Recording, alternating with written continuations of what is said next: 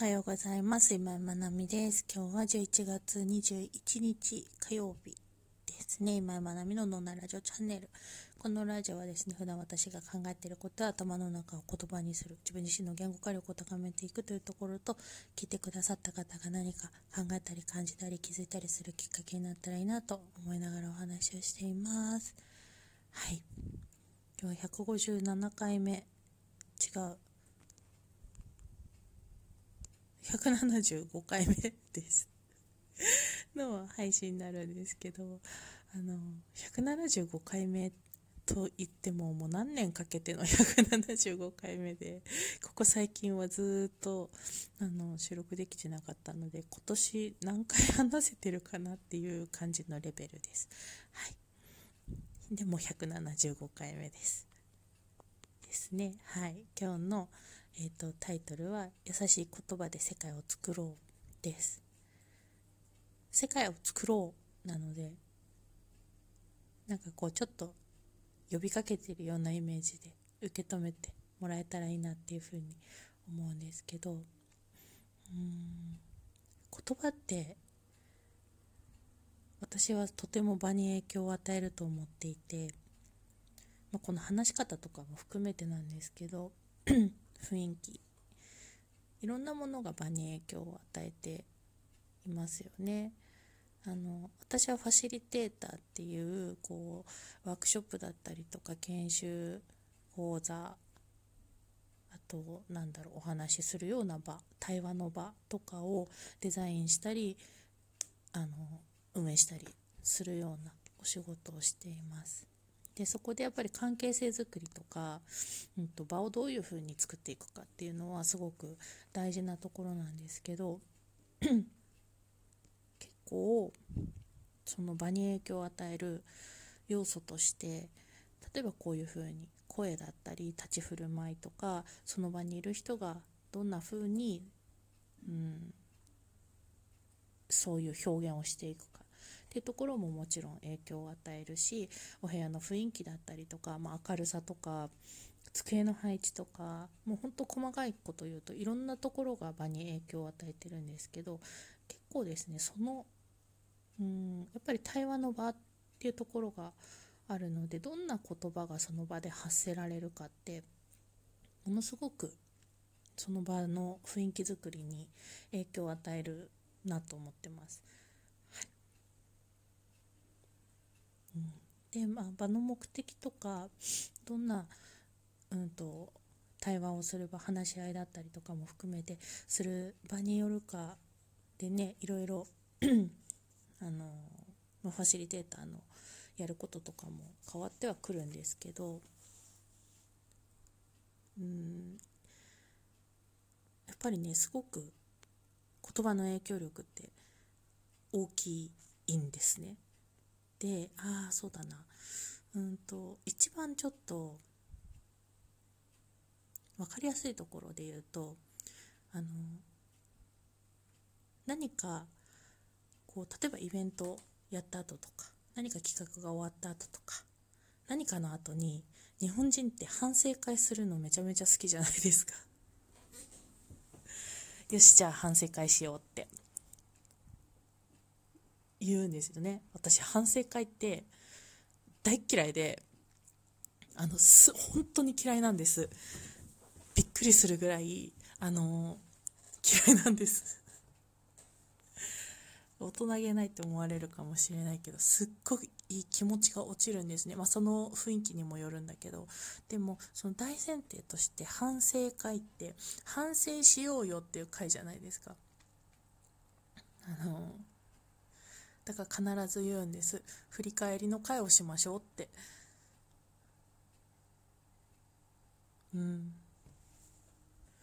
でまああの反省ってでも悪いことではないんですよ、まあ、反省自体も振り返るっていうところなんですけどその大前提でそれで良かったのかっていう振り返りっていうのがあると思うんですね。で例えばほら反省文とかもそうですよね。悪かったことをした時に書くもの。かですよね。であの多分言葉とそういうイメージが紐づいているので反省会しようっていうとじゃあ反省会しますって言って意見を求めると悪かった点が上がるんですよ改善点があの時のあれが良くなかったとかいやあそこでもっとこうしてればよかった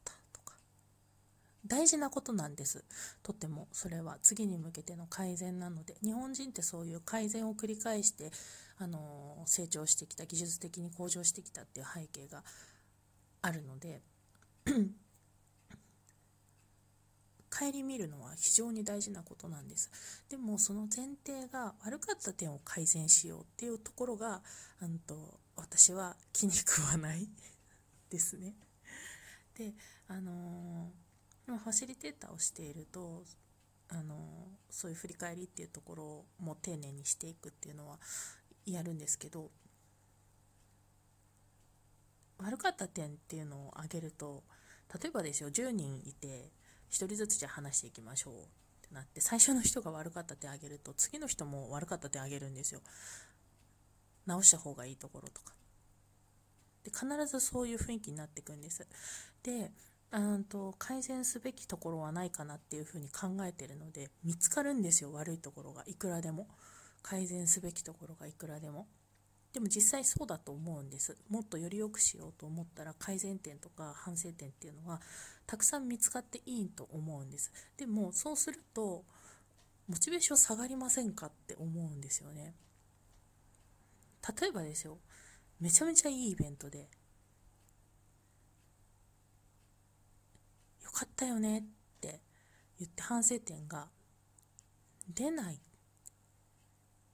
ていうイベントもしかしたらあるかもしれない。けど反省会しますって言われた時点で反省点出てくるんですよ。ちょっとでも小さなことでも見つけようと思ったらいくらでも見つけられるんですね。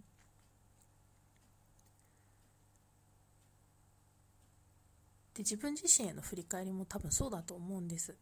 何かことを起こした時に ああなんかもうちょっとあそこを合わせればよかったなとか必ずあると思うんです。でそれは決して悪いことではないしそこがあるから次に向かっていけるっていうところが大前提なんですけどもうちょっと自分に優しくしませんかって私は思ってます。あそうあの時のあれ良かったなっていうのをもっともっと考えてもいいんじゃないかなって思うんですよね。絶対あるので良かったところが必ずあるのでうまくいったことが必ずあるはず。だから、うんと、振り返り反省会ではなく振り返りをしましょうがまず一つ。で振り返る時は良かったところから。必ずそこから振り返りましょう。何がうまくいったのかどこが成功だったのか良かった点を挙げる。でその後に改善するとしたらどこだろう。ここがうまくいかなかったなっていう点はどこだろう。必ず次です。でそうするとああなんかあの時のあれは良かったけどここがもうちょっとこうだったらスムーズかもとか悪い点というよりかはより良くなるための振り返りに変わっていくんですね。でじゃあ次に向けてどこをどういうふうにしていったらいいかなっていう次に向けた話ができる。でこれが本当の振り返りのやり方だと思うんです。反省会からは次のアイデアってなかなか生まれないんですよね。でどんな言葉を掛け合うかっていうのがやっぱりチームの中でも非常に大事だと思うんですけどで振り返りをしていて、まあ、反省会をしていくとどんどんどんどんしょんぼりしていく、まあ、私は反省会自体がすごく好きじゃないので本当にあのしょんぼりします。はい。気持ちがすごく落ちるんです。みんながなんでなんでこんなに頑張ったのに反省点ばっかり上がるんだろうって思うんです。うん。で終わったことなんか変な言い方ですけど終わったことに対して反省だけしてもあの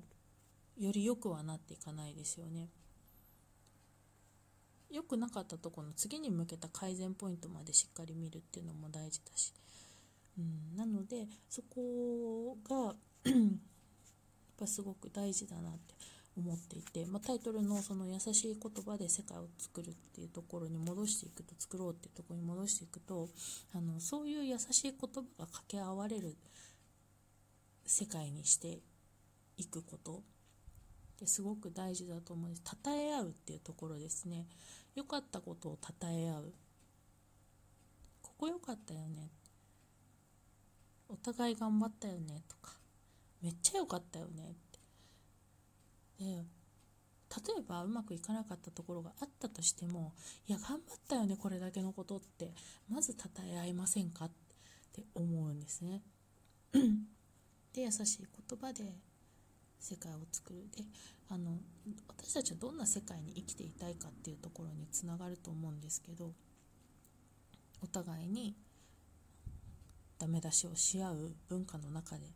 生きるのかそれともお互いに称え合う。エンパワーメントされるような言葉が交わされる文化の中で生きるのか。どんな世界で生きたいですか？で私は絶対に後者だと思ってます。し子どもたちに手渡したい未来は後者だと思ってます。だからこそ私たちが日頃どんな言葉を掛け合うかってものすごく大事なことであの、まあ、日本人のね美徳として謙遜とかいろんなことがあるんだけど